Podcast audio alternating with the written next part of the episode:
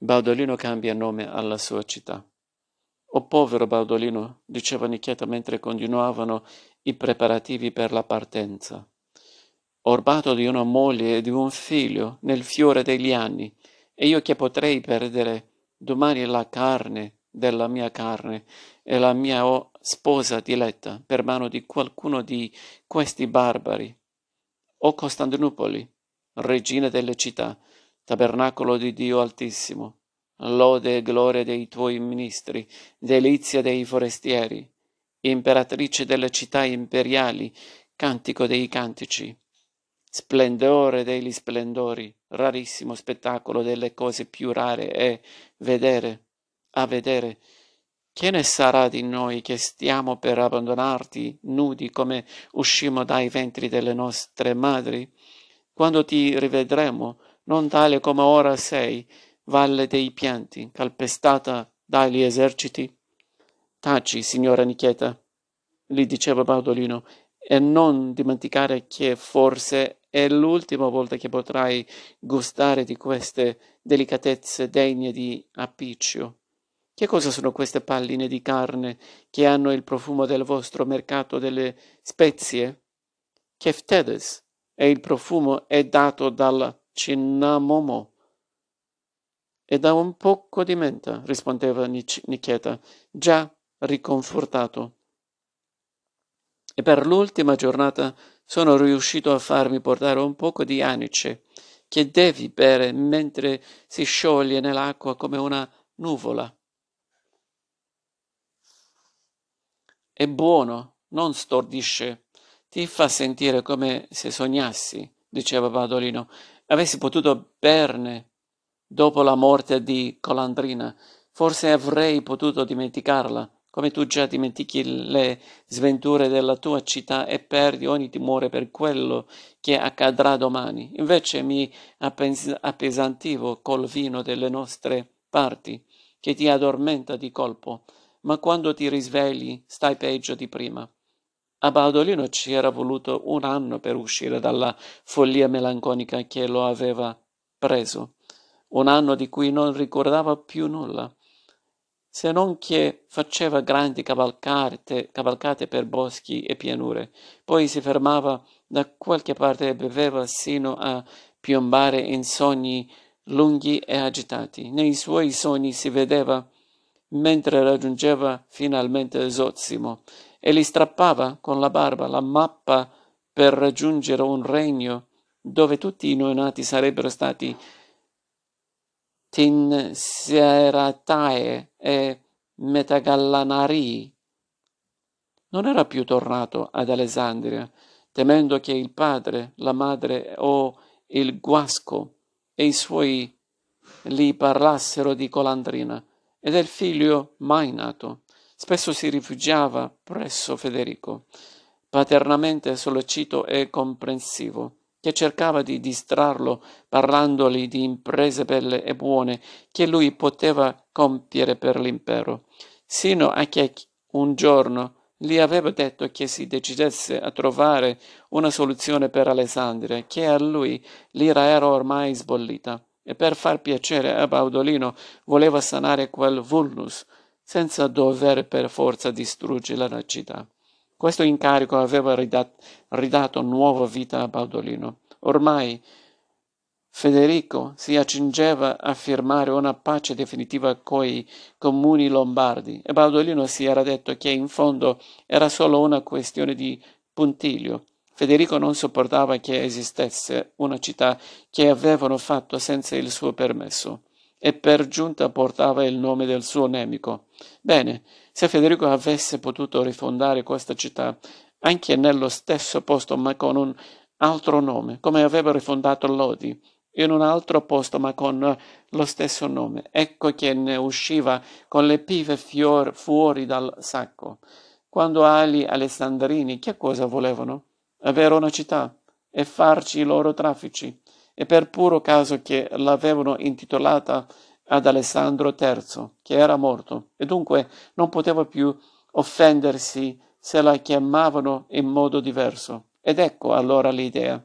Una bella mattina Federico si sarebbe messo con i suoi cavalieri davanti alla, alle mura di Alessandria. Tutti gli abitanti ne sarebbero usciti, sarebbe entrata in città una coorte di vescovi, l'avrebbero sconsacrata. Semmai si poteva dire che era stata, stata consacrata, ovvero l'avrebbero sbattezzata e poi ribattezzata chiamandola Cesarea, città di Cesare. Gli alexandrini sarebbero passati davanti all'imperatore rendendogli omaggio, sarebbero rientrati prendendo possesso della nuovissima città, come se fosse un'altra, fondata dall'imperatore, e ci sarebbero vissuti beati e contenti. Come si vede, Baudolino stava guarendo della sua disperazione con un altro bel colpo della sua fervida immaginazione. A Federico l'idea non era dispiaciuta, salvo che in quel periodo aveva difficoltà a ritornare in Italia, perché stava regolando affari importanti coi suoi feudatari alemanni. Badolino si era incaricato delle trattative, esitava a entrare, a entrare in città, ma sulla porta gli erano venuti incontro i genitori e tutti e tre si erano sciolti in lacrime di liberazione. I vecchi compagni avevano fatto finta che Valdolino non si fosse mai neppure sposato e l'avevano trascinato prima di incominciare a parlare della sua ambasceria all'osteria di un tempo, facendogli prendere una bella sbronza, ma con un bianchetto asprigno di gavi, non tanto da addormentarlo, è abbastanza per sollecitare il suo genio. Allora Baudolino aveva raccontato la sua idea. Il primo a reagire era stato Gagliaudo. Stando con quello là mi diventi un badalucco come lui. Ma guarda, te se dobbiamo fare questa giostra, che prima usciamo e poi rientriamo. E frin frin, e frin fron, esci tu che entro io. No, grazie, passa te. Manca solo che qualcuno suoni le pive e balliamo il trescone per la festa di San Baudolino. No, la trovata è di quelle buone, aveva detto il Boidi. Ma poi, invece, che Alexandrini ci dobbiamo chiamare Cesarini, e io mi vergogno. Io a quelli di Asti non ce lo vado a contare. Finiamola di dire baggianate che ci facciamo sempre riconoscere. Avevo ribattuto Oberto del Foro, per me li lascio anche ribattezzare la città, ma è passarli davanti e rendergli omaggio che non mi va giù. Al fin fine siamo noi che l'abbiamo messa in un piede a lui e non lui a noi. Quindi non faccia troppo il prepotente in Cuttica di Quarnento aveva detto che passi per il ribattezzamento e che se, se ne importava se la città si chiamava Cesaretta o Cesarona, che fosse a lui andava bene anche Cesira, Olivia, Sofronia o Evtropia, ma il problema è se Federico voleva mandarci il suo podestà oppure si accontentava di dare la legittima investitura ai consoli che eleggevano loro. Torno a chiedergli come vuole fare, gli aveva detto il guasco. E Padolino, eh già, io passo avanti e indietro le Alpi Pirene, sino a che non vi siete messi d'accordo. No, signore, voi date i pieni poteri a due di voi che vengono con me dall'imperatore e studiamo una roba che va Bene a tutti. Federico, a vedere di nuovo due alessandrini ci vengono i vermi. E pur di toglierseli di torno, vedrete che accetterà un accordo. Così erano partiti con Baudolino due inviati della città, Anselmo Conzani e Teobaldo, uno dei Guasco. Avevano incontrato l'imperatore a Norimberga e l'accordo era stato raggiunto. Anche la faccenda dei consoli era stata risolta subito. Si trattava solo di salvare la forma. Si eleggessero pure gli alessandrini, bastava che a nominarli, forse poi l'imperatore. Quando all'omaggio Badolino aveva preso Federico da parte e gli aveva detto: Padre mio, tu non puoi venire e dovrai mandare un tuo legato e tu mandi me. E in fin dei conti sono ministeriali e come tale nella tua immensa bontà mi hai insignito della cintura di cavaliere e sono un ritter, come si dice qui. Sì, ma appartieni pur, pur sempre alla nobiltà di servizio. Puoi avere feudi, ma non puoi conferirne, e non sei in grado di aver vasalli. E, e che cosa vuoi che ne importi ai miei compaesani? Che basta che uno sia a cavallo ed uno che comanda?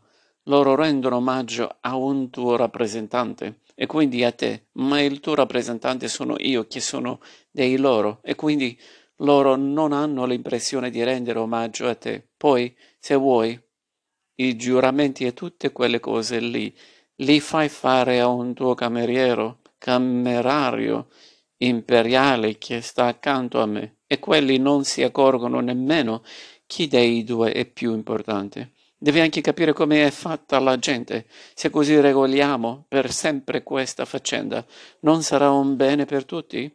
Ed ecco che a metà marzo del 1183 si era compiuta la cerimonia. Badolino si era messo in gran tenuta, che sembrava che fosse più importante del marchese del Monferrato. I genitori se lo mangiavano con gli occhi.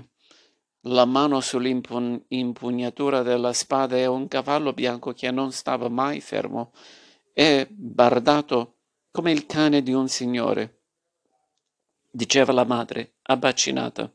Il fatto che avesse a fianco due alfieri con le insegne imperiali, il camerario imperiale Rodolfo e tanti altri nobili dell'impero e vescovi che non si potevano neppure contare. A quel punto nessuno ci faceva più caso, ma c'erano anche i rappresentanti delle altre città lombarde, come a dire Lanfranco di Como, Siro Salembene di Pavia, Filippo di Casale, Gerardo di Novara, Patinerio di Ossona e Malavisca di Brescia. Messosi Baudolino proprio di fronte alla porta della città, esco tutti gli alessandrini che ne uscivano in fila, coi bambini piccoli al collo e i vecchi sotto braccio e anche i malati portati su un carro e persino gli scemi e gli sciancati e gli eroi dell'assedio rimasti senza una gamba, senza un braccio, o addirittura col culo a nudo su un'asticella con le ruote che si spingevano con le mani, siccome non sapevano quanto tempo dovevano stare fuori. Molti si erano portati di che rifocilarsi. Chi pane e salame, chi dei polli arrostiti, e chi delle ceste di frutta, e alla fine tutto sembrava una bella scampagnata. In verità faceva ancora freddo, i campi erano coperti di brina, così che sedersi una era un tormento. Quei cittadini appena spodestati stavano dritti, battevano i piedi, si soffiavano sulle mani e qualcuno diceva allora la finiamo presto con questa fiera che abbiamo lasciato la pentola sul fuoco. Gli uomini dell'imperatore erano entrati in città e nessuno aveva visto che cosa ci avevano fatto, neppure Baudolino che aspettava fuori per aspettare la sfilata di ritorno. A un certo punto un vescovo era uscito e aveva annunciato che quella era la città di Cesarea, per grazia del sacro e romano imperatore. Gli imperiali che stavano dietro a Baudolino avevano la, levato le armi e le insegne inneggiando al grande Federico. Baudolino aveva messo il cavallo al trotto, si era avvicinato alle prime schiere dei fuoriusciti e aveva annunciato, in qualità appunto di nunzio imperiale, che Federico aveva appena fondato quella nobile città dai sette luoghi di Gamondio, Marengo, Bergoglio, Roboretto, Solero, Foro e Ovilio, che la aveva imposto il nome di Cesarea che, e che la cedeva agli abitanti dei prefati borghi, là radunati, invitandoli a prendere possesso di quel dono turrito. Il camerario imperiale aveva elencato alcuni articoli dell'accordo, ma tutti avevano freddo e avevano lasciato scorrere in fretta i particolari sui regali, la curadia, i pedaggi e tutte quelle cose che rendevano valido un trattato. Andiamo, Rodolfo, aveva detto Baudolino al camerario imperiale, che tanto è tutta una farsa e prima finiamo meglio è. Gli esuli avevano preso la via del ritorno e c'erano tutti, meno Oberto del Foro, che non aveva accettato l'onda di quell'omaggio. Lui che aveva sconfitto Federico e aveva delegato invece sua come munci civitatis Anselmo Conzani e Teobaldo Guasco, passando davanti a Baudolino in un C della nuova Cesarea avevano prestato formale giuramento, sia pure parlando in un latino così orribile che se dopo avessero detto che avevano giurato il contrario non c'era modo di smettirli, quando agli altri venivano dietro facendo pigri conati di saluto, e alcuni dicendo Salve Baudolino, come va Baudolino? Ehi là là Baudolino, chi non muore si rivede, siamo qui, eh?